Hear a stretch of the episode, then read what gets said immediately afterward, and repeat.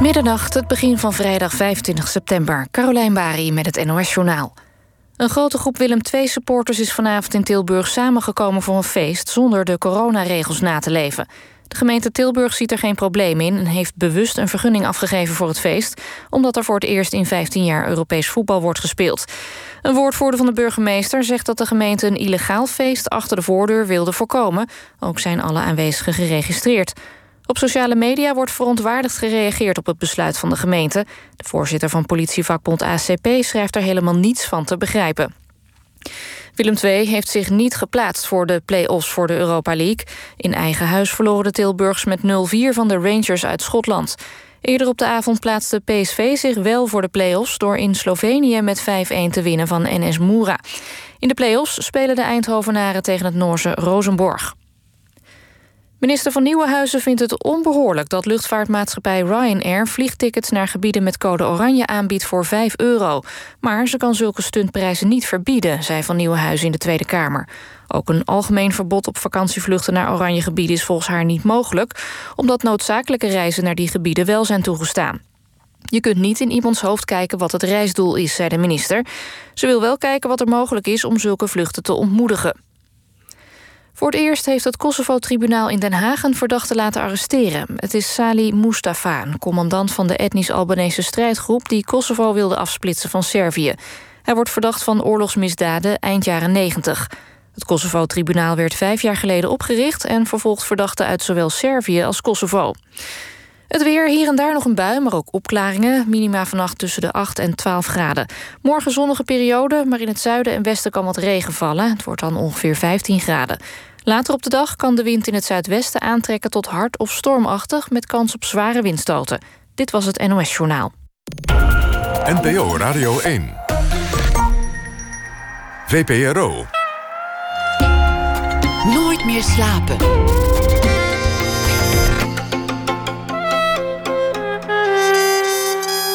Met Pieter van der Wielen. Goedenacht, dit is Nooit meer slapen. Als kind raakte mijn gast van komend al in de ban van de wereld van de cinema. Geïnspireerd door de grote regisseurs van zijn tijd legde hij zich toe op artistieke films, ingetogen films. Een wereld van subtiliteit. Hij werd de lieveling van de Nederlandse recensenten, kind aan huis bij de Nederlandse filmfondsen. Films die vooral niet als vermaak zijn bedoeld, maar juist om een complexe filosofische gelaagdheid over te brengen. Prachtige verstilde shots van een man die aan de rand van zijn bed thee zit te drinken, soms wel twintig minuten lang.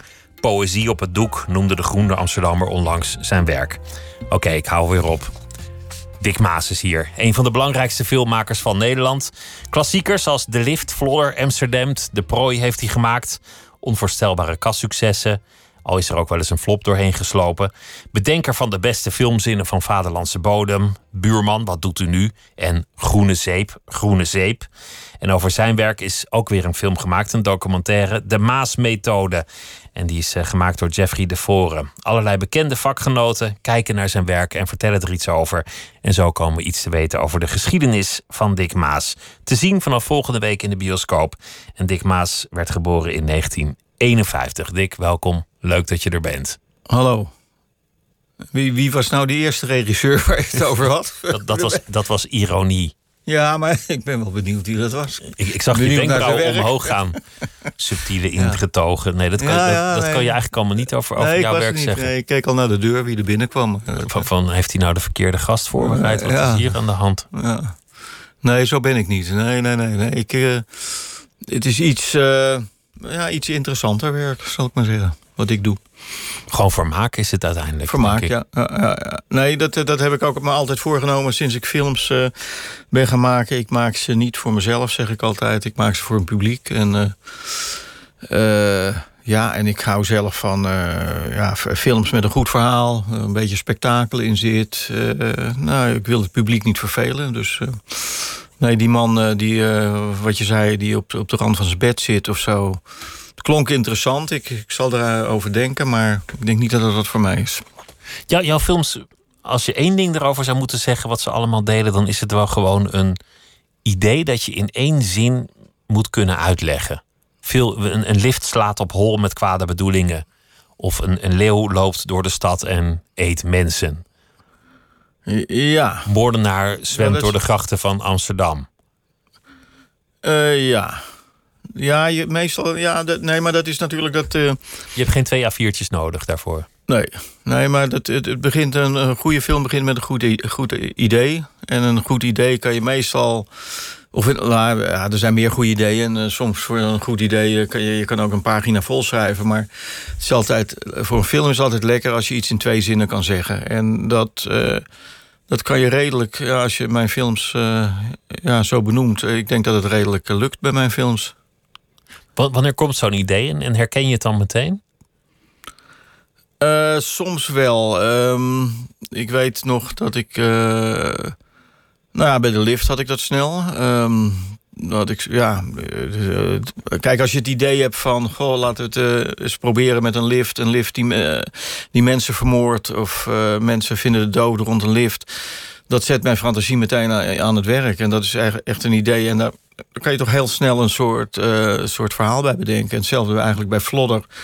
V- eh, het idee van Flodder van eh, een, een, een, een, een, een, ja, een, arme, een arme familie die in een rijke wijk terechtkomt. En alleen al met dat idee, ja, dan, dan ga ik met, aan de slag en dan heb ik heel snel eigenlijk een, een soort, zie ik me daar, ik zag er eigenlijk meteen een soort film bij. Het is één gegeven waar heel veel andere dingen uit voortkomen. Dat, zo Ja. werkt dat eigenlijk. Ja, eh, nou ja, het, het moet een, eh, een idee zijn dat, dat, dat ook prikkelt meteen. En dat had ik bij die twee, eh, twee eerste... bij, bij, zowel bij de lift als bij, bij Flodder. En eigenlijk ook bij Amsterdam. Als je het hebt over, ja, er is een duiker in de gracht en die maakt slachtoffers. Nou ja, dan kan ik er wel een film bij bedenken. En dat, dat vind ik ook leuk, dat prikkelt mij, ja. Over, over machines die op hol slaan zijn, zijn vele films gemaakt die, die gek genoeg bij de ene machine wel slagen en bij de ander niet. Laatst was er nog een film over een wasmachine die, die mensen opat. Dat werkte toch minder. Eh, laatst, ja, voor mij is dat al een hele oude film, ik weet het niet. Oh, Maar dan, is die laatst opnieuw gemaakt in ieder geval. Oh ja, nou ja, je hebt er ook iets ja, over een, eh, een, een broodrooster. Vrieskist. Nou, broodrooster heb ik nog niet gezien, maar dat kan ik me ook voorstellen. Ja. Nee, maar je kan van alles natuurlijk bedenken. Van, eh, kijk, toen, eh, toen de lift ontstond, waren er films over eh, auto's die, eh, ja, die mensen eh, belaagden en zo. Je had The Car en je had Christine van John Carpenter. En dat waren natuurlijk inspiraties. En. en bij de lift, ik, ik had een verhaal gelezen over een. dat heette De Mangler van, van Stephen King, was dat. Een kort verhaal. Dat ging over een droog, eh, als ik me goed herinner, een droog, hoe heet zo'n ding? Een eh, pers waar je kleren droogt. En daar vielen ook slachtoffers bij. En toen dacht ik van ja, nou, dat is wel een leuk idee. Dus, eh, nou, waarom niet een lift? En ik heb eigenlijk nooit begrepen waarom Stephen King nooit een verhaal heeft gemaakt over een moord en een lift. Want ik vind het zo voor de hand liggen. En zeker als je in Amerika zit. Met, eh, eh, daar is lift echt een, echt een ding. En eh, daar heb je ook echt hoge gebouwen. Kijk, hier in Nederland moest ik echt kijken van ja, waar, waar ga ik dat doen? En we hadden eigenlijk, we hebben hier geen skyscrapers. Dus het gebouw werd eigenlijk maar zijn, ja, wat was het, 12 verdiepingen of zoiets, 10, 10 12 verdiepingen. Dus dat was allemaal een beetje eh, eh, eh, behelpen hier. Maar ik vond het eigenlijk een Stephen King verhaal, De Lift. Was je eerste film? Dat, dat, dat Ja. vind ik eigenlijk je, je eerste echte grote lange film. Ja, ja, dat klopt. Ik had daarvoor had ik wel een, be- ja, een beetje lange film gemaakt van ongeveer een uur. Dat was Rigor Mortis. En eh, ja, Over, over een man die, die alvast begraven was terwijl die nog niet echt dood was. Ja, die, deed, eh, die probeert het wereldrecord begraven zijn, probeert ver- te verbeteren. En dat gaat natuurlijk helemaal mis. En eh, dat is een, eh, een comedy die ik voor de, ook voor de VPRO gemaakt had. Ehm, maar de lift was. Ja, ik wilde graag natuurlijk een, een speelfilm maken. En dat, dat, was, dat was best lastig in die tijd. Ja, het is nog steeds lastig, maar in die tijd was het voor een beginner zeker lastig. En. Achteraf kan je je verbazen dat het eigenlijk nog best vlot ging. eh, die film van de grond krijgen. En dat er ook geld voor was. En een producent, dat ik er een producent voor kon vinden. En vooral omdat het een. Eigenlijk een genre was wat helemaal niet beoefend werd in Nederland. Eh, Horror niet, spannende werden- films niet echt. Precies, er werden geen, geen thrillers gemaakt of horrorfilms. En, en zeker niet eh, zelf geschreven eh, materiaal. Meestal wa- wat je zag waren films van boeken en zo. Of, dus originele verhalen werden er ook al niet verteld. Dus het, eigenlijk was het wel achteraf gezien was het tamelijk uh, bijzonder toch dat het, dat het eigenlijk zo snel van de grond kwam. En je hebt je ook wel echt iets op de hals gehaald met die film. Want, want technisch is het niet eenvoudig om nou ja, mensen door liften te laten onthoofden. Om dat allemaal filmisch mooi in, in kaart te brengen. Die scène met, met, die, met de schuifdeuren die iedereen zich zal herinneren. Het hoofd dat naar beneden valt. Ja. Nee, voor, dat voor, was... een, voor een beginnend regisseur het lijkt me dat, lijkt me dat een gigantische uitdaging. Ja, maar daar, daar, daar, sta je dan op dat moment niet bij stil. Ik, kijk, waar we het net over hadden, je hebt een idee van een lift vermoord mensen. Dan ga je denken van nou, hoe gaat dat in zijn werk? En dan kom je natuurlijk al heel snel op zo'n... Iemand komt met zijn hoofd tussen de liftdeuren en uh, de lift onthoofd hem. Dat is, ja, dat is...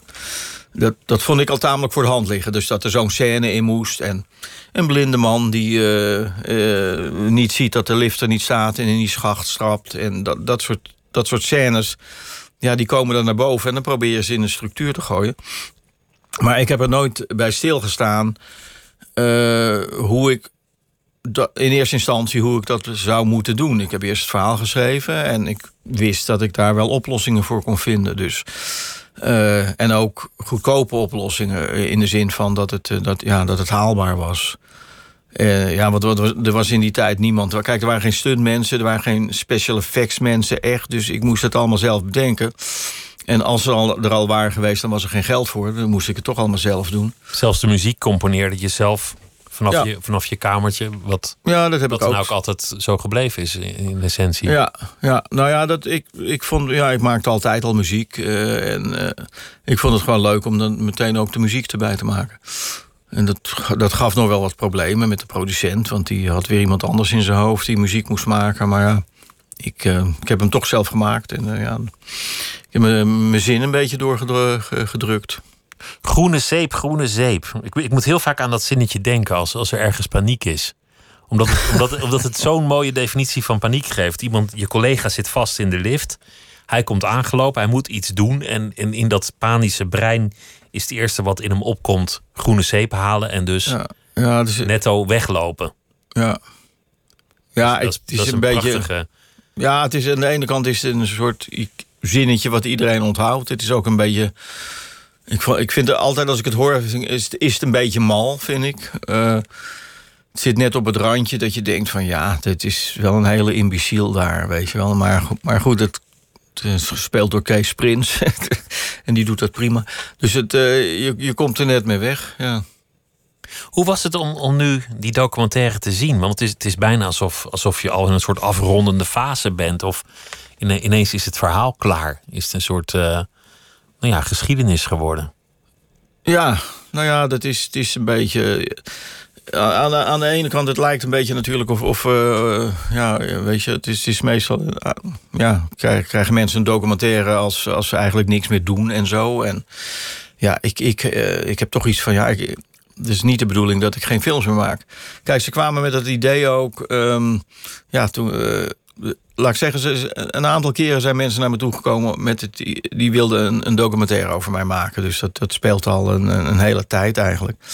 En meestal werd dat niks. Dat, uh, dat, dat, dat strandde altijd. Of de, uh, ze uh, een beetje een paar opnames gemaakt. En dan hoorde je een tijdje niks meer van. En dan hoorde je er na een tijdje nooit meer wat van. Dus ik dacht van, nou ja, weet je wel, ik, ik zeg gewoon, ja, prima jongens, maak maar. Ik vond het een leuk idee, maak maar een documentaire. En ik dacht aan de ene kant van, nou, dat, dat gaat ook weer niet, niet door. Of dat gaat ook weer mis straks.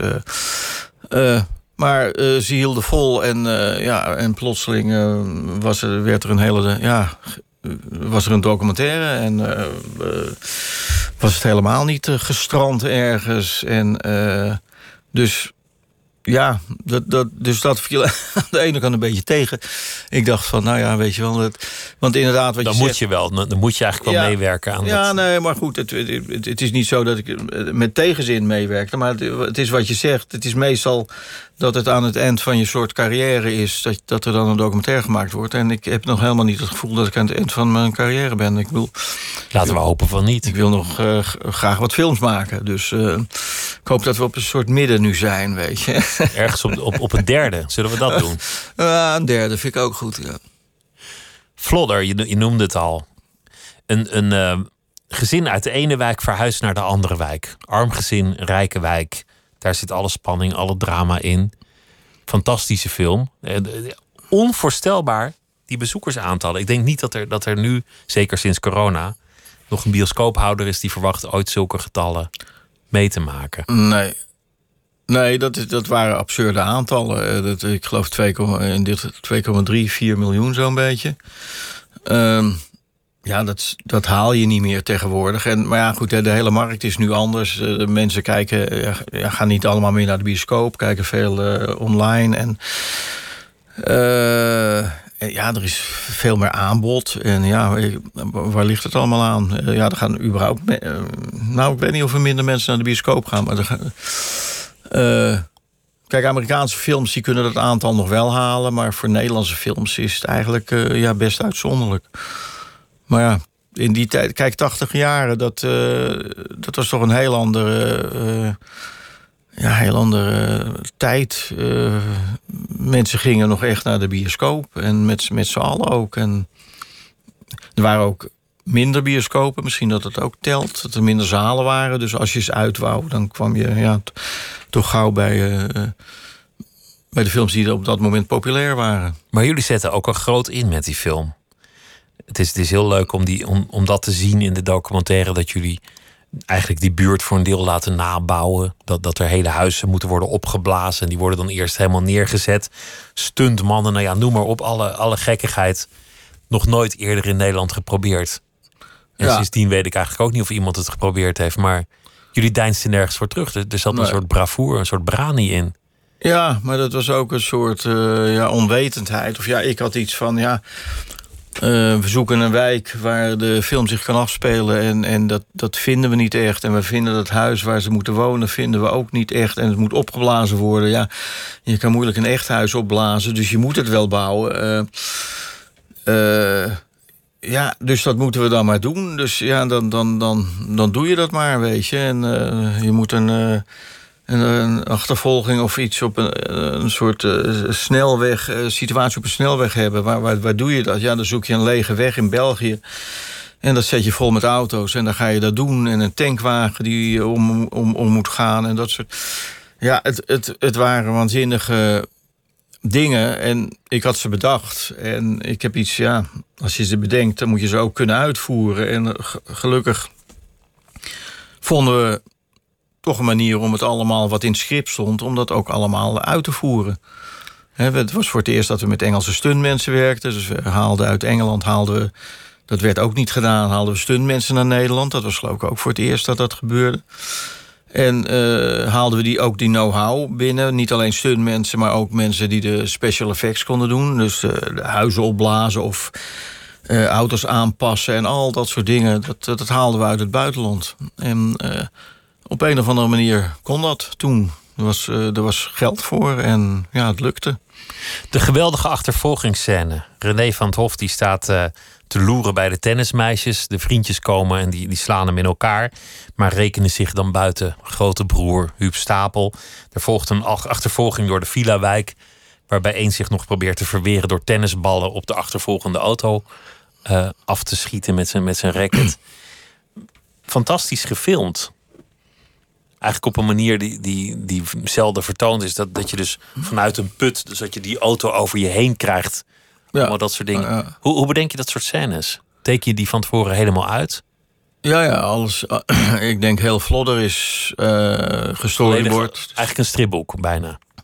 Nou ja, je kan het stripboek noemen. Het is, maar het is, eh, het is natuurlijk een boek waarin alle camera standpunten eigenlijk al beschreven staan. En zeker zo'n achtervolging. Alle dingen met, met visual effects of met special effects... Die, die moet je van tevoren natuurlijk helemaal uittekenen... met plattegronden en alles.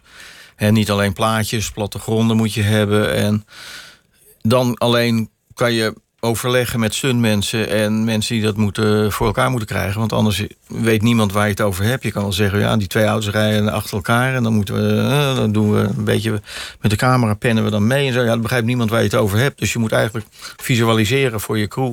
Heel precies moet je dat al weten. Wat, je, ja, precies wat je, aan het doen bent. Wat, dan weet iedereen wat er in beeld komt. Je moet een, een weg afzetten. Dat moeten ze allemaal precies weten. Wat je, wat je, en dan kan je ook snel werken. Als je dat heel goed voorbereidt Want dat was natuurlijk ook een van de dingen. In Nederland moet je, heb je klein budget eigenlijk. Ook naar verhouding, zelfs voor een film als Flodder.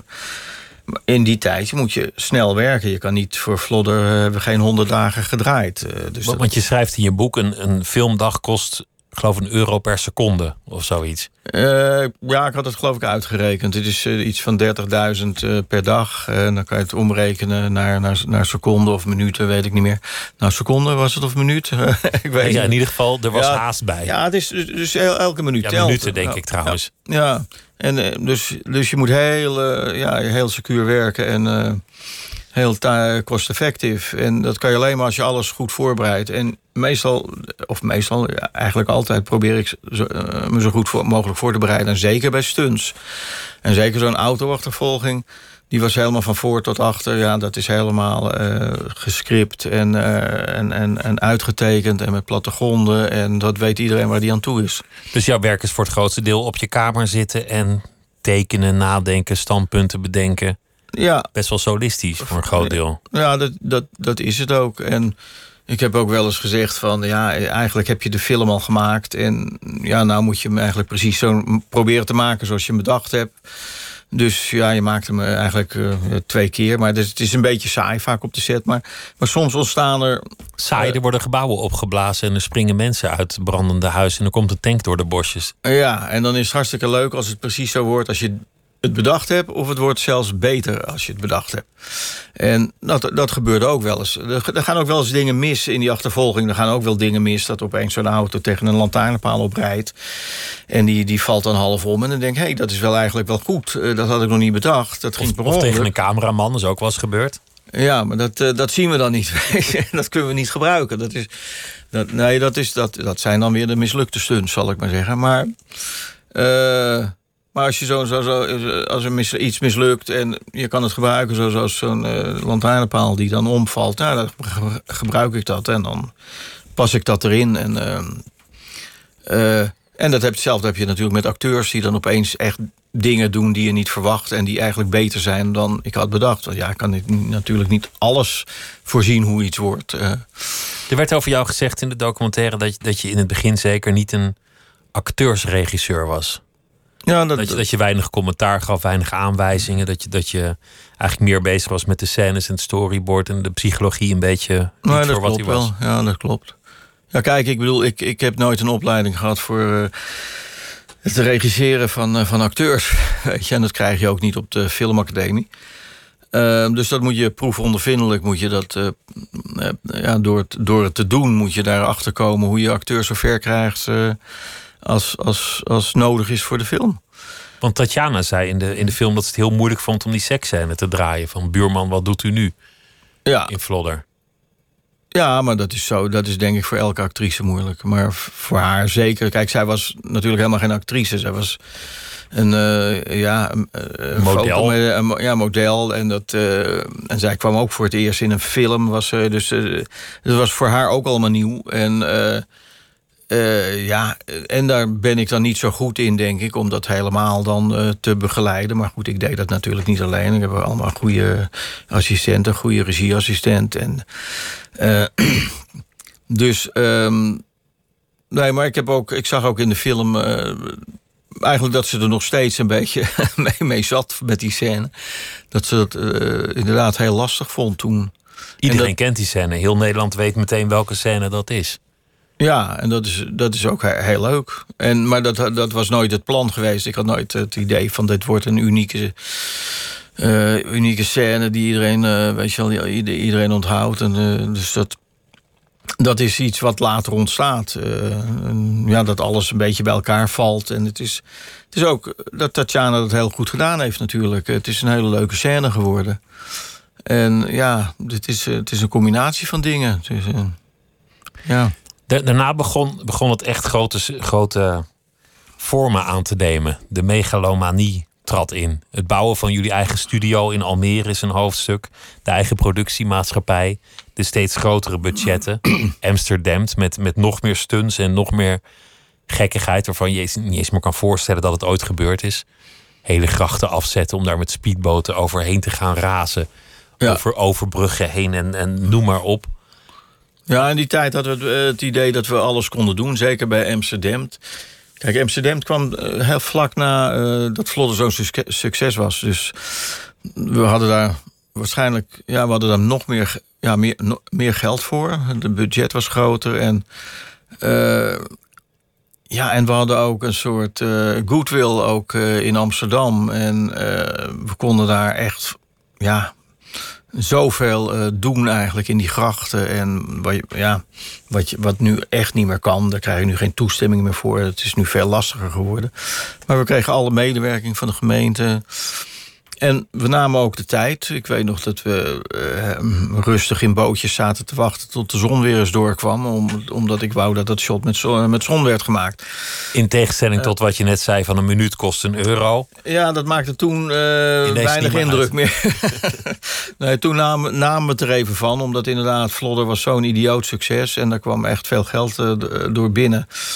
Dus we hadden iets van, nou ja, we kunnen nu wel een beetje ook eens...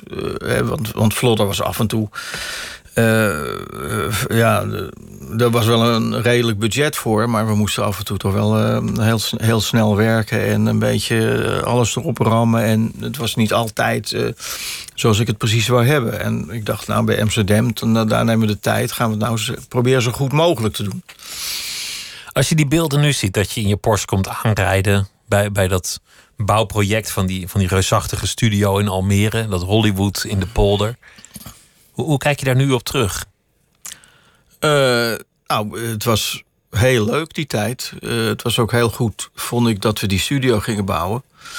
Kijk, je moet toch altijd weer een stapje verder doen. Ik bedoel, je kan wel uh, een beetje. Kijk, voor ons was het een noodzaak, die studio. ik had een, script geschreven, The Missing Diaries. En dat, dat, dat was naar mijn idee, had dat mijn volgende project moeten worden. Maar daar moest. Uh, daar zou veel gebouwd moeten worden. Daar had ik eigenlijk een hele gracht moeten bouwen. Omdat er eh, in, in het script. Uh, daar, zat een, daar zit een autoachtervolging in op de bevroren grachten van Amsterdam. Nou, dat kan je dus niet in Amsterdam draaien, wordt lastig. Dus dat hadden we bedacht, dat moet dan in een studiosituatie of op een backlot. Maar die was er niet, dus hadden we iets van, nou moeten we een studio bouwen met een, uh, een, een, een, een, stuk land ernaast, de, de backlot, uh, zoals het heet, waar ik die gracht kan bouwen. Dus zo heb ik hem ook, zo is die studio ook min of meer neergezet. Dat ik daar die gracht kan bouwen. Dus dat we daar de ruimte voor hadden. Dus het was eigenlijk een noodzaak om een studio te hebben om die volgende film te maken. En natuurlijk om andere films te maken, omdat wij toch bezig waren om films te maken met heel veel studio sets. Uh, dat, persoonlijk vind ik dat uh, namelijk een van de prettigste manieren om te draaien. Dat je uh, niet op locatie hoeft te draaien, maar je bouwt iets in de studio. En precies wat je nodig hebt. Precies, precies wat je nodig hoe je het wil hebben. En dat je het precies onder controle hebt. Dat je geen last hebt van weer of regen of, of naar eh, voetgangers of passanten of iets dergelijks. Maar dat je het precies zo kan hebben als je het wil hebben. Dus dat was eigenlijk de reden om die studio te bouwen. Het faillissement, de, de, de pogingen om in Hollywood voet aan wal te krijgen. De, de films die daarna geflopt zijn. Er zaten een paar films in, in, in die documentaire waarvan ik niet eens wist dat ze gemaakt waren. Die, die me volledig ontgaan waren. En ik hoorde dat, dat je toenmalig zakenpartner, dat dat eigenlijk je enige voorwaarde was. Die, die Laurens Schils, die wil ik niet, niet zien. Ik wil niet dat jullie die interviewen. Ik wil niks meer met die gast te maken hebben. Ja, klopt. Ja, dat was mijn enige voorwaarde voor de documentaire. Uh, dat hij er niet in, in voor zou komen in de zin van dat hij aan het woord zou komen. Hij zit er wel in, hè, dus met, met, uh, Archiefbeeld. archiefmateriaal en mensen praten ook over hem, vind ik allemaal prima. Maar voor mij was het, als die documentaire over mij en mijn films gaat, dan wil ik niet geconfronteerd worden met, met iemand uh, ja, waar ik op een uh, nare manier mee gebroken ben. Het zou, het zou je een, een rot gevoel geven om hem nu zien praten over die tijd. Ja, uh, dat, uh, dat is zo. Ja, ik heb er hele nare herinneringen aan. En nog steeds, ja. Je schrijft er ook over in je boek van... waarom heb ik het eigenlijk niet eerder gezien? Dat, dat het helemaal niet ging werken. Ja, nee, dus achteraf dacht ik van ja... Uh, eigenlijk wist, wist ik het al. En, maar ja, op een gegeven moment... ja, je bent... Ja, niet alert genoeg of naïef of uh, druk bezig. Of, uh, maar op een gegeven moment vallen dan die dingen uh, vallen in elkaar en dan denk je ja, eigenlijk wisten we het al. En, en, eigenlijk kwam het ook niet als een verrassing. Maar het heeft wel lang geduurd voordat ik, voordat ik er echt achter was dat, dat het niet klopte. Jouw films en vooral jouw serie Vlodder werd op een gegeven moment gewoon de voornaamste inkomstenbron van het bedrijf waar allerlei andere projecten uit konden putten. Dat lijkt me heel frustrerend. Uh, nou, aan de ene kant wel, want ik had in die tijd ook allemaal scenario's voor andere films die ik wilde hè, geschreven, die ik wilde maken. En dat kwam er maar niet van. En er was dan, ja, op een of andere manier was daar dan geen geld voor. En er was. Uh, ja, dan was er zo'n druk om. Uh, ja, er moest toch geld binnenkomen. Want het was een groot bedrijf. Op een gegeven moment, weet ik veel, 10, 15 mensen die daar werkten. Die ervan afhankelijk werden. En uh, en ik, er was zo'n druk inderdaad om uh, dan nog maar weer een Flodder-film te maken. Of hè, zo Flodder in Amerika is zo ontstaan. was nooit meteen mijn plan of mijn idee om, uh, om een vervolg op Flodder te maken. maar het, het, leek gewoon de melkkoe en dat, dat bleek het ook te zijn. Ja, en het, dat, dat klopte. En dat vind ik jammer dat ik, ik vind het jammer dat, uh, dat ik die films gemaakt heb. Uh, ik, vind, ik vind alle drie de, de, de Vlodder films vind ik, vind ik leuke films. Uh, hartstikke leuk om aan te werken. De serie was een van de leukste dingen om te maken. Dat was echt een soort ja, familie die dan 62 van die filmpjes echt maakte voor vijf jaar lang. Dus dat was hartstikke leuk op die backlot. En met dat heel dorp gebouwd. En, en, maar ik vond het jammer dat, mijn, dat ik geen andere dingen kon maken. Want ik bedoel, het, was natuurlijk eh, om alleen maar steeds maar remakes van Vlodder te maken. Ja, dat is natuurlijk een beetje eenzijdig. dus eh, er hadden ook andere films bij moeten zitten. En op een of andere manier heeft het heel lang geduurd voordat ik eindelijk weer een soort andere film kon maken. En dat, dat eigenlijk de eerste die ik toen kon maken was, was Doen het Disturb. Dat was die Engelstalige film met, met William Hurt. en daarna was het weer een, uh, een, een, vervolg op de lift... die al een hele tijd weer in de lucht hing. En dat was Down. Amerikaanse versie. Ja, dat was die uh, in New York gedraaid is. Bij allebei wreekte zich eigenlijk een beetje... Dat, dat het moeilijke acteurs waren om mee te werken. Die, die echt heel veel regie nodig hadden gehad. Ja, maar dat, dat, dat is dan inherent aan het feit... dat je uh, beroemde, goede eigenzinnige uh, acteurs uh, naar Nederland haalt, weet je, zo'n William Hurt. En, William Hurt is legendarisch om zijn lastig zijn. Ja, en, maar dat viel eigenlijk bij mij wel mee. Ja, ik bedoel, er zit een paar dagen had ik met hem dat ik dacht van, dan, nou, weet je wel, moet je nou zo moeilijk doen? Maar uh, voor de rest kon ik prima met hem, met hem opschieten en had ik eigenlijk niet, niet zoveel last van hem. dus uh, nou ja, eigenlijk heb ik helemaal uh, geen, niet zo'n slechte ervaring met William Hurt. Ik, het ging, ik had bij die hoofdrolspeler van Down, de, de, remake van de lift, daar had ik meer problemen mee. Ehm, die was een beetje eigenwijs en die luisterde niet naar me. En, die, en dat, dat zijn manier van acteren, dat klopte dan niet met, met de film die ik voor ogen had. En dat, nou ja, dat, dat wreekte zich ook in de film. En het ontbrak een beetje aan, aan de humor die, die er toch ja, dit, het, je moet het. Uh, mijn films hebben altijd een beetje een soort. Uh, tong-in-cheek uh, gehalte. en een beetje met een knipoog af en toe. En niet zo serieus. En als je het heel serieus als een realistische film gaat spelen, dan, dan, ja, dan gaat het botsen. Dan dan kunnen, gaan mensen ook twijfelen van... ja, zit ik nou naar een comedy te kijken... of is het een, eh, een realistische film? En, dat ging heel erg bij, bij Down... is dat heel erg uh, uh, aan de hand geweest, ben ik bang. De inleiding waar ik mee begon, voor wie het inschakelt... Dick Maas zit tegenover mij... ging over de fictieve regisseur die je nooit geworden bent... van de lange verstilde shots van een man die thee drinkt op de rand van het bed...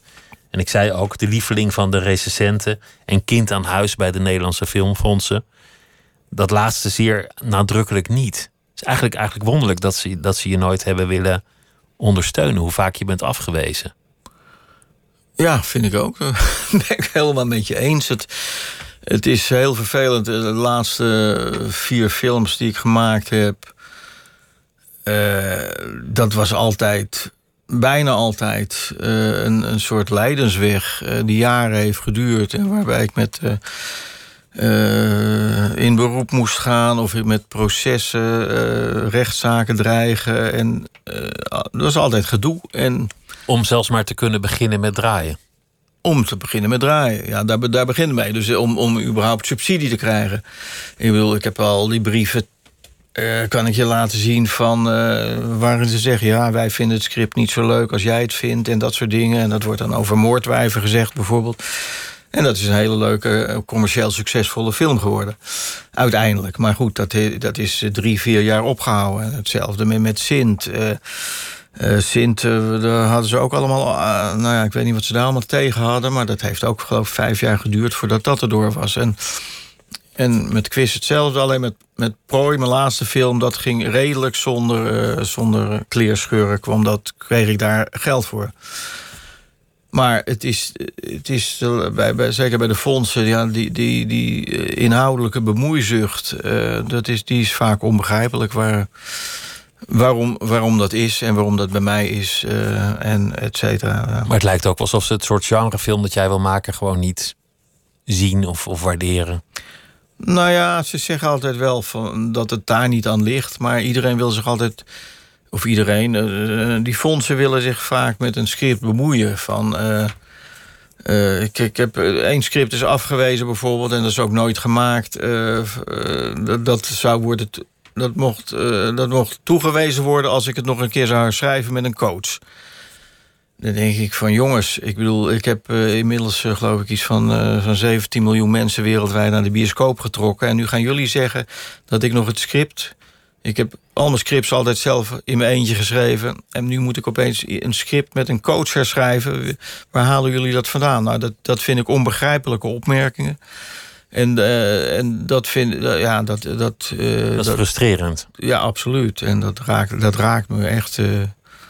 En, en dan is zo'n project voor mij ook meteen dood. Want ik ga nooit herschrijven omdat een fonds dat wil. Ik herschrijf omdat ik het zelf wil. Dat, dat je film bent gaan maken, waar kwam het eigenlijk vandaan? Want je hebt wel gezegd dat je, dat je, dat je opa, die, die in de luchtvaart zat, dat hij al een beetje filmde. En dat je moeder wel eens rolletjes speelde, die stewardess was. Maar het lijkt eigenlijk meer alsof je een voorland had om, om dan ook de luchtvaart in te gaan, bijvoorbeeld. Um ja, dat, dat, heb ik als kind wel eens geroepen, geloof ik. Ik word piloot of zo, maar... maar ja, ik weet het niet. Ik, ik, ik was al heel vroeg bezig met het eh, vertellen, uh, tekenen van uh, strips. Uh, en het, het, het, maken van verhaaltjes en sketches en um, toneelstukjes schreef ik al op mijn tiende, twaalfde. ik was al met muziek bezig. Dus ja, ik was toch al iets heel anders aan het doen dan dat ik uh, ja, überhaupt iets uh, als piloot zou, zou gaan worden. Het moest eigenlijk wel zoiets worden. Ja, dat heeft denk ik mee te maken dat mijn moeder was, was actrice en die zat bij de Nederlandse comedie. En uh, ja, dat, ik weet niet of dat er dan iets mee te maken heeft, maar. Ehm, ja, ik, to, ja, toneelstukjes maken, dat vond ik ook leuk. En uh, dat, ik, ik acteerde ook vroeger in, in die, die, schoolstukjes en dat, dat soort dingen vond ik allemaal erg leuk. Dus... Anton Koolhaas, die toen de directeur was van de, de filmacademie, die, die zag jou voor het eerst aankomen toen je, toen je daar toelating uh, wilde gaan doen. En die zei, nou, jij ziet er niet energiek genoeg uit. Ja, dat was de tweede keer. Dat was de, de tweede, keer. keer de, de, eerste keer... Uh, uh, deed ik toelatingsexamen, toen werd ik afgewezen. Uh, maar toen had ik ook niks bij me. En dan was ik ook, had ik ook drie dagen niet geslapen. Want ik had net mijn eindexamen gedaan en zo. Dus nou ja. En die tweede keer wilde ik uh, toelatingsexamen doen het volgende jaar. En toen had hij die, inderdaad die opmerking van... ja, we zijn hier wel heel hard aan het werk hoor. En ja, ik weet niet... ja, jij dat ik er toch wat lusteloos uitzag. En ik had natuurlijk haar tot over mijn schouder. Dat had je in die tijd. Uh, en ik geef ook toe, ik, ik zal er best lusteloos uh, uitgezien hebben. Misschien zie ik er nog steeds wel lusteloos uit. Uh, maar ik mocht toen geen toelatingsexamen doen. En toen ben ik een half jaar naar de Vrije Academie in, in Den Haag gegaan. Heb daar een paar filmpjes gemaakt. Uh, niet zo geweldig, maar ik had in ieder geval wat te laten zien. Ik had een paar stripboeken uitgegeven zelf. Getekend en uitgegeven. Dus ik had nu wat materiaal. toen ik de derde keer terugkwam uh, wat materiaal om te laten zien uh, bij de toelatingscommissie. En ja, toen hebben ze mij maar aangenomen. Ja, dachten ze misschien ook, laten we nou maar aannemen. Na drie keer, de, de aanhouden wint of zo, ja. Je, je ouders zijn gescheiden en je, je hebt een, een, tijdje bij je oma gewoond. Je bent uiteindelijk met je moeder meegegaan. Uh, ja, we woonden in Heemstede en dat was het ouderlijk huis van mijn, waar mijn oma woonde. En mijn moeder zat hier in Amsterdam, uh, omdat ze hier bij de Nederlandse Comedie zat. Dus ik heb, ben een, voor een deel uh, ja, jaren doorgebracht met mijn oma ja, en mijn zus. Het is wel eens gezegd over al jouw films dat de vaders ontbreken of dat de vaders falen. Dat dat eigenlijk in al jouw films door een, door een soort vadermotief te herkennen is. Is dat zo? Dat heb ik nog nooit gehoord. Maar... In, in Amsterdam is het een, een politieman die zijn, die zijn kinderen verwaarloost. Is dan de hoofdpersoon. Ja. In, in Vlodder is het natuurlijk een, een heel gezin met een ontbrekende vader. Met verschillende ontbrekende ja, vaders. een heleboel vaders weg. Met, ja. jouw vader, niet, niet jouw vader. En zo kan je eigenlijk, eigenlijk door dat hele oeuvre heen gaan en zeggen dat, dat het altijd het gezag is. Wat ook een soort vaderfiguur is. Dat het moet ontgelden. Ik vind het wel een beetje gezocht hoor. Nu, nu vind je het gezeik worden. Hè? Dit is gezeik, vind je? Nou, ik vind het niet gezeik, maar ik vind het wel een beetje gezocht. Want dan denk ik van. Uh, uh, ja, de, de, de, de, vader van Sinterklaas of zo, is hij er ook uh, niet of zoiets? Oké, okay, niet, niet alle films. Nou ja, in, in, in, quiz heb je toch ook een, een quizmaster. Ah, die is vader die voor zijn gezin opkomt. Aanvankelijk is de, de meest waardeloze vader denkbaar. Ja, tot, goed. tot hij in ja. het nauw wordt gedreven met een. Maar dat is gewoon een, een, een, iets motorisch voor een film. Dat je, je moet al die karakters moet je iets meegeven. En, en je, nou ja, je zal een hele hoop films zien. Een, een vader is gewoon vaak lastig. Uh, überhaupt een vrouw, weet je wel. Meestal zijn het vaders of zonder vrouw. Of het zijn vrouwen zonder man. Of weet Maar uh, je moet er verder niks achter zoeken, denk ik hoor. Dat is iets wat je wel vaker hebt gezegd. Van zoek nou niet te veel boodschap in mijn film. Ga nou niet op zoek naar de, de diepere betekenis. Het is gewoon vermaak. Het is gewoon zoals je een stripboek leest. Ja, dat, en dan een ouderwets stripboek. Want tegenwoordig hebben die ook allemaal diepe filosofische lagen. Maar... Ja, ja. Kijk, dat heb ik dan wel gezegd. Uh, en dat hoor ik, dat krijg ik, die, ja, dat wordt dan ook weer terug. Dat krijg ik dan ook weer terug natuurlijk, van dat ik oppervlakkige films maak.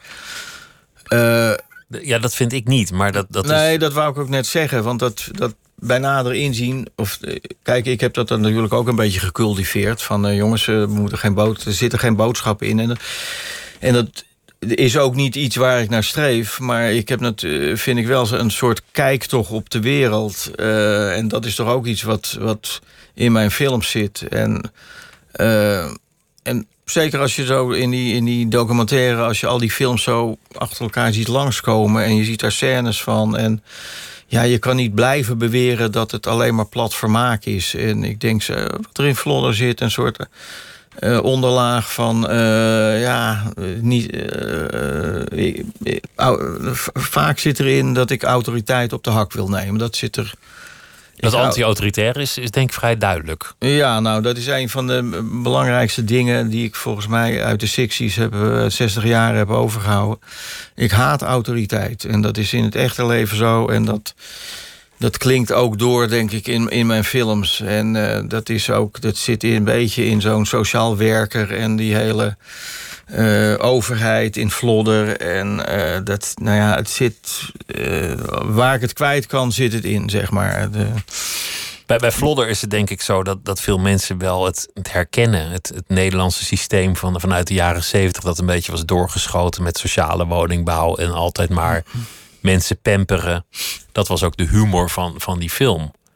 Ja, nou ja, daar, daar zit. Dat dat doorschoot. Ja, Nee, maar daar zit het dan uh, heel duidelijk in. En ik, het, is, het is ook duidelijk natuurlijk dat ik, dat ik uh, uh, onechte mensen, zal ik maar zeggen, mensen die zich anders voordoen dan ze zijn. En dat is dan zo'n heel, hele buurt eigenlijk in zo'n vlodder. Al die rijke mensen die. Maar volgens mij zit dat ook in mijn andere films. In, dat ik, de, de, Want je groeide op in Heemstede, dus je kent dat misschien ook wel een beetje. Ja, ik ken dat, maar ik, ik heb daar een heel soort anti-autoriteit en een soort onechtheid die ik wil aanvallen. Uh, ja, ik weet niet waar dat precies vandaan komt, maar onechte mensen, uh, daar prik ik snel doorheen en daar hou ik ons heel erg niet van. Laat ik het zo zeggen. De onechtheid. Ik, zag, ik zag op, op Facebook dat, dat je ook best wel wat stukjes hebt getypt over corona de laatste maanden. Wat voor iemand met een, met een autoriteitsprobleem, als ik het zo mag noemen, natuurlijk ook een lastige fase is. Waar we nu doorheen gaan. Ja, dat, daar heb ik heel veel moeite mee. Uh, hoe feiten eh, verdraaid worden en anders gepresenteerd worden. Ja, daar heb ik, eh, heb ik moeite mee. En ik probeer het dan altijd terug te brengen naar een soort kern eh, waar het over gaat. Eh, maar er wordt, eh, naar mijn idee, behoorlijk gemanipuleerd met feiten Over corona. over corona door overheden en door de media. En dat probeer ik, ja, ik ben er niet heel fanatiek mee bezig, maar ik wil het af en toe wel eens aan de kaak stellen, ja. Eh, via Facebook of via, via, via Twitter. Het is natuurlijk ook een fase waarin je heel veel dingen niet mag zeggen op de een of andere manier. Of niet mag vragen. Of waarin mensen die publiekelijk stelling nemen een bepaalde kant op meteen worden afgerekend. Ja, dat hebben we net weer gezien met Famke Louise. V- vond ik een treurige actie van, van al die Nederlanders... die dan inderdaad een meisje wat eigenlijk al op de grond ligt... nog even natrappen. En dat, Zo'n beetje opknopen eigenlijk. ja, dat vind ik, ik heb het een digitale lynchpartij genoemd. Ik vind, ik vind dat vreselijk hoe er dan iemand eh, in het algemeen... iemand die kritiek heeft op, de, op overheidsmaatregelen... of iets met kritiek komt, eh, die wordt meteen eh, aangepakt. Niemand durft bijna meer zijn mond open te doen. Eh, die wordt publiekelijk afgemaakt. Ik, ik vind het een soort walgelijke eh, sfeer af en toe... eh, die er naar boven komt bij de mensen. Dat, ja. Als- Als je die film Prooi ziet nu, dat, dat, dat is wel heel grappig. Want het gaat over een, een hongerige leeuw in de stad Amsterdam. En dan, dan zie je de reactie van de gezagsdragers. En dat is eigenlijk de, de, precies de reactie van elke gezagsdrager op elke crisis. Eerst kunnen we doen alsof het er niet is. Hou het maar even onder ons. Laten we maar niet meteen paniek gaan zaaien. En dan, dan uiteindelijk een overreactie, maar meestal wel de verkeerde kant op. Nou ja, dat, eh, dat klopt wat je zegt. Ik heb, eh, dit, dit, dit- is in dat soort films is altijd zo van laten we het eerst stilhouden. Eh, maar in prooi willen ze dan opeens extreme openheid van zaken geven. En dan gelooft niemand het ook meer. Dan, hè, dat doen ze. En eh, ik vond dat wel persoonlijk een grappige twist. Van dat, dat, dat de overheid zegt: Nou, dan gaan we het nu helemaal uitleggen wat er aan de hand is. Jongens, er loopt een leeuw in de stad. eh, pas op, et cetera. En iedereen denkt dat het een grap is. Eh, dus dat is weer een. en zo, de overheid wordt ook een beetje belachelijk gemaakt. nou ja, het is misschien een beetje aan de hand nu met corona. Eh, Eerst doen van het is niet van mens op mens overdraagbaar. ja, of, Tot eind februari. we hebben geen mondkapjes nodig en we hebben dit. eh, en, en, en nu is het alleen maar van: jongens, het is, eh, het is, het is ontzettend gevaarlijk en het gaat weer de verkeerde kant op. Eh, wat ik persoonlijk eh, nog betwijfel, maar goed. Eh, en nu komen er steeds meer mensen die, die inderdaad een, eh, een andere reactie hebben en denken: van ja, maar eh, klopt het nou allemaal wel wat ze zeggen, maar eh, overdrijven ze niet, et cetera. Nou, ik wil niet zeggen dat het helemaal een soort parallel is met, met prooi, maar het, het heeft er misschien een beetje mee te maken. Ja. Nou ja, je kan, het, je kan het over elke crisis heen leggen. Een, ander aspect is dat het bijna even leek alsof de hongerige leeuw een, een, een moraal had. Omdat alle mensen die die te grazen nam, op wat voor manier dan ook, niet deugden. Het is een beeld van Amsterdam waarin eigenlijk niemand deugt. Ja, maar dat klopt ook niet helemaal. Uiteindelijk niet, want uiteindelijk heeft hij gewoon honger. Ja, hij pakt toch ook zo'n zo'n zo'n zo'n onschuldig jongetje... dat alleen maar in een speeltuin aan het spelen is. En, en hij pakt ook nog een kind in de tram en hij pakt ook nog... ja, daarom, weet je Het wel. gaat niet wel, helemaal eh, op. Gewoon een nare leeuw is het gewoon, weet je wel. Maar, maar het geeft wel een beeld van de Amsterdamse samenleving dat niet rooskleurig is. Eh, wat bedoel je dan? Nou ja, eigenlijk allemaal, iedereen liegt, iedereen bedriegt. oh ja, iedereen- nee, ja, dat is zo. Iedereen is egoïstisch. Zo is het ook. Dat, dat is het leven, niet alleen in Amsterdam natuurlijk. Hè? Ik vrees dat je gelijk hebt. het, het, het grappige verhaal van, van Prooi is dat, dat die film... die heeft het niet zo goed gedaan in Nederland... maar dat hij ineens in China een reusachtig kassucces is geworden.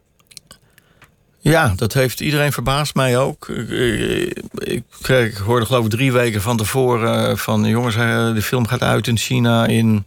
wat was het, 5000 theaters of zoiets? Vijf, 5000 bioscopen. Ehm, ja, dat... eh, geen idee. Ja, we hadden hem aan China verkocht. En no- normaal, weet je, je krijgt er nauwelijks geld voor. Daar, daar begint het mee. En dan mm, ben je blij als hij daar op DVD verschijnt en, en dat soort dingen. Bijna nooit dat er een film daar in de bioscoop komt. Zijn maar een heel klein aantal, eh, aantal films per jaar worden toegelaten tot, tot de bioscoopmarkt. in China.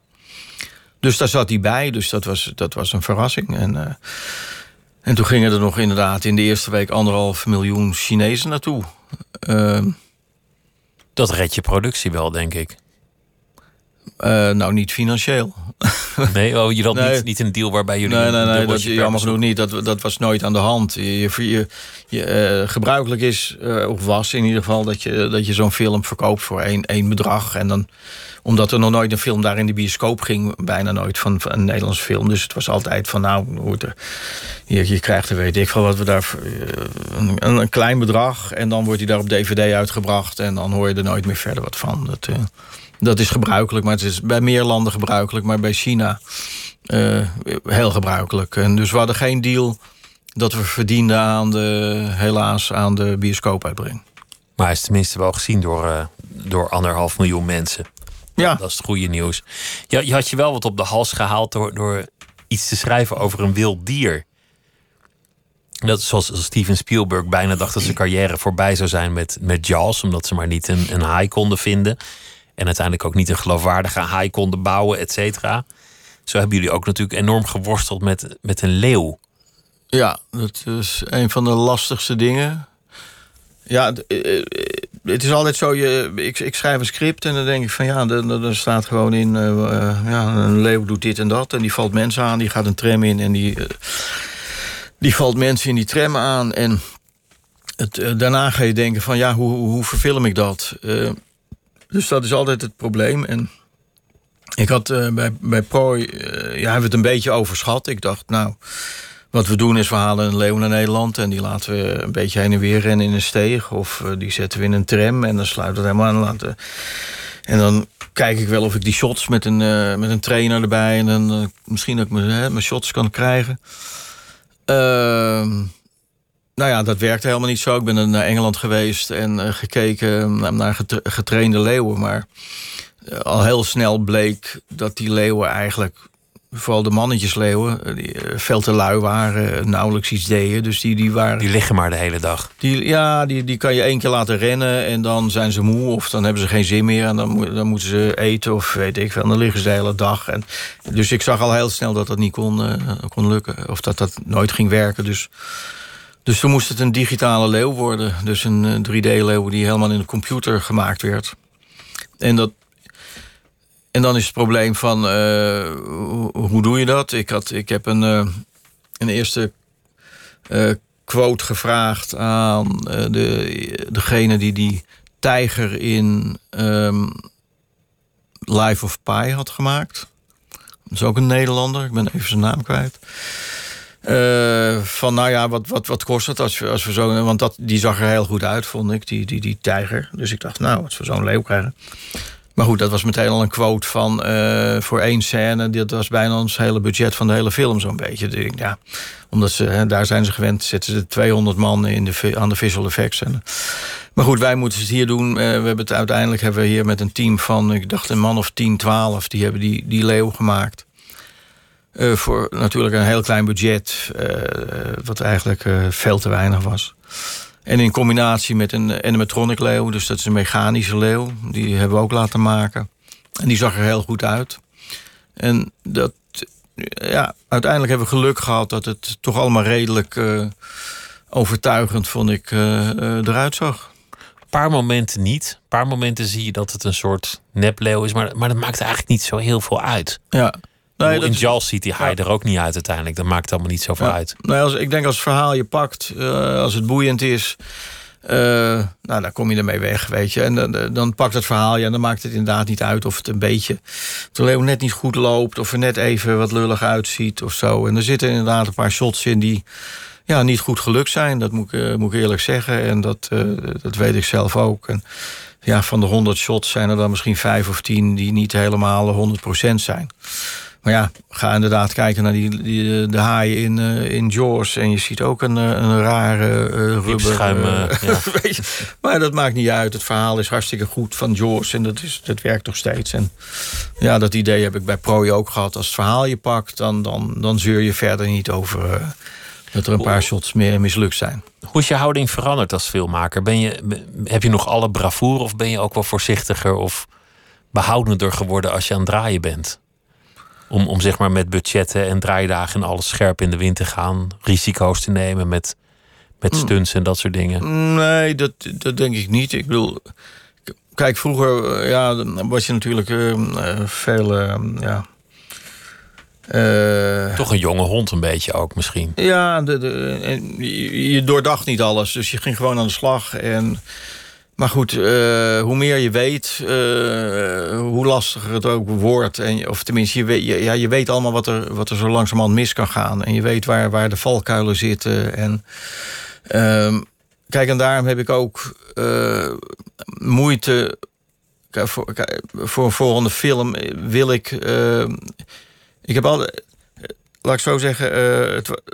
mijn laatste films zijn altijd net goed ge- eh, gelukt. En, maar er kwam altijd een dosis geluk bij.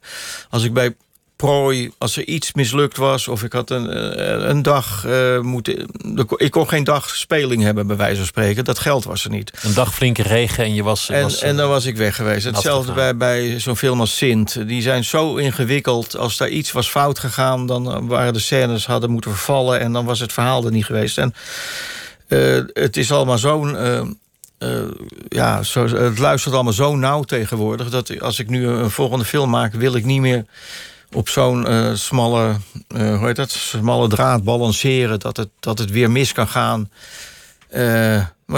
Want wat we ook doen is, in de laatste films die ik gemaakt heb... eh, eh, je steekt altijd je salaris erin. Hè, dus eh, anders is die niet te financieren. Dus ik en vaak ook de producent. En dan een groot deel van ons salaris gaat in die film zitten. En die, dat komt er alleen maar uit als die film een succes wordt. Of althans, als hij een beetje een succes is. als hij in de bioscoop een beetje loopt. Als er, als er dvd's verkocht worden. Of als hij aan de televisie verkocht wordt. Eh, nou, dat is bij Sint en Prooi is het allemaal net gelukt. En bij Moordwijven en bij Quiz eh, is dat niet gelukt. Die, heeft het, die is niet goed verkocht. Die heeft het niet goed gedaan in de bioscoop. En dan ben je al je salaris eigenlijk kwijt. Dus ehm, ja, dat is een beetje een rare manier van, van films maken. Eh, dus Dus dat, wil je eigenlijk niet meer. Waarom, Nee. waarom zou je dat eigenlijk doen? Als, als je gewoon zo hard werkt, zulke lange dagen, zoveel gedoe, jaren voorbereiden, zeuren. En dan, dan nog dat gezeur van, van, de, van de fondsen erbij. En dan je weet niet eens of je zeker wel misschien dat salaris krijgt. Waarom zou je eigenlijk in Nederland nou, dat is een goede vraag. films willen maken? Eh, Ja, ik wat, heb wat, is jouw, wat is jouw antwoord? Nou Waar- ja, tot- waarom? Tot nu toe heb ik ze gemaakt omdat ik graag films wil maken. En, eh, en dan geef je er een hele, heleboel voor op. Eh, en dat is inderdaad, je steekt er een heleboel energie en tijd in. En eh, een deel van je salaris. En, maar je vraagt dat ook van anderen. En op een gegeven moment heb ik iets van: ik, ik, ik wil niet mensen. Eh, ja, het, het wordt een soort hobbyisme. En ik wil niet andere mensen opzadelen met een, een hobby. En ze vragen weer van ja, we hebben eigenlijk geen geld, kun je dit doen? En eh, dat is een hele nare manier, vind ik dat op een gegeven moment worden om, om films te maken. Ik vind iedereen. Je moet het. eh, eh, op een gegeven moment moet je het professioneel kunnen doen. En. eh, en dat wil ik eigenlijk ook eh, zoveel mogelijk doen. En ik wil ook mensen gewoon normaal betalen, eh, normale draaidagen. En anders En- niet. En anders dan maar niet of zo. En dat, eh, een beetje op dat punt zit ik, zit ik nu. En Dus je weet eigenlijk niet zeker of je het nog wel een keer gaat doen. uh, nou, er moet iets veranderen. Eh, Als ik een budget bij elkaar krijg, ga ik het, ga ik het natuurlijk weer doen. Uh, er liggen scripts klaar, er liggen series klaar. Uh, maar dus wel op een goede manier, wat ik zeg, weet je. Dat, dat je echt iets kan maken op, een, op een verstandige manier... en dat het er ook kwalitatief goed kan uitzien. En ik zie nu te veel om me heen, ook bij andere filmers... en bij series op televisie, dat er gewoon eigenlijk geen geld voor was... en dat het er eigenlijk niet goed uitziet... en dat er eigenlijk niet... Nou ja, dat het niet is wat het zou moeten zijn. En uh, ik wil op die manier wil ik niet, niet werken. Dan denk ik, ja, dan maar niet. Ik hoop dat er iets gaat veranderen in het financieringsklimaat in Nederland. Dus dat er op een gegeven moment wel meer, iets meer budget is... en iets meer begrip voor wat kwaliteit ik hoop is. het ook, want ik zou, ik zou er nog wel een van je willen, willen zien. Voorlopig in de bioscoop in ieder geval uh, de film met uh, het oeuvre tot nu toe. De Dick Maas-methode. Dick, dank je wel dat je langs wilde komen. Het was uh, een groot genoegen om met je te praten. Okay. Dank je hartelijk. Dat ook leuk. Zometeen Miss Podcast en morgen is Nooit meer slapen er weer. Goeienacht. Op Radio 1, het nieuws van alle kanten.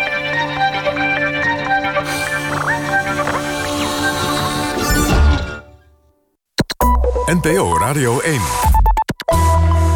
1 uur, Carolijn Bari met het NOS-journaal. Een grote groep Willem II-supporters is gisteravond voor het duel in de Europa League tegen Rangers FC in Tilburg samengekomen voor een feest. Op een plein bij het stadion werd gedanst en gezongen zonder dat de coronamaatregelen werden nageleefd. De gemeente wilde een illegaal feest achter de voordeur voorkomen en gaf een vergunning af. Toch is de gemeente teleurgesteld over het gedrag van de supporters. Omdat wel bekend is wie erbij waren, kunnen er nog boetes uitgedeeld worden. Langs een trainingsveld van Willem II vond de politie zeer zwaar vuurwerk. Zes mensen zijn aangehouden. Een speciaal vervoersbedrijf is bezig met het afvoeren van het vuurwerk. Willem II heeft zich overigens niet geplaatst voor de play-offs voor de Europa League. In eigen huis verloren de Tilburgers met 0-4 van de Rangers uit Schotland. Eerder op de avond plaatste PSV zich wel voor de play-offs... door in Slovenië met 5-1 te winnen van NS Moura. In de play-offs spelen de Eindhovenaren tegen het Noorse Rosenborg. Nederlanders worden nog steeds ouder en leven langer. De levensverwachting is vorig jaar met vier maanden toegenomen... tot 80,5 jaar voor mannen... en voor vrouwen met drie maanden tot 83,6 jaar. Dit jaar kan de jaarlijkse toename van de levensverwachting gedwarsboomd worden... door het coronavirus, zegt het CBS op basis van nieuw onderzoek. Door de hoge, hogere sterfte door het coronavirus kan het zijn dat de levensverwachting dit jaar niet meer verder stijgt of zelfs daalt. Beleidsmakers gebruiken de cijfers om de toekomstige AOW-leeftijd vast te stellen. Minister van Nieuwenhuizen zegt dat ze weinig kan doen tegen spotgoedkope vakantievluchten naar oranje gebieden. Je kunt stuntprijzen niet verbieden, zei ze in de Tweede Kamer. En ook een algeheel vliegverbod is niet mogelijk, omdat noodzakelijke vluchten naar oranje gebieden wel zijn toegestaan. Van Nieuwenhuizen noemt het wel onbehoorlijk dat Ryanair tickets voor 5 euro aanbiedt. Het weer, de regen trekt weg en het klaart op. Het koelt vannacht af naar 8 tot 12 graden. Morgen zonnige periode, maar in het zuiden en westen kan wat regen vallen. Het wordt ongeveer 15 graden. Later op de dag kan de wind in het zuidwesten aantrekken tot hard of stormachtig... met kans op zware windstoten. Dit was het NOS.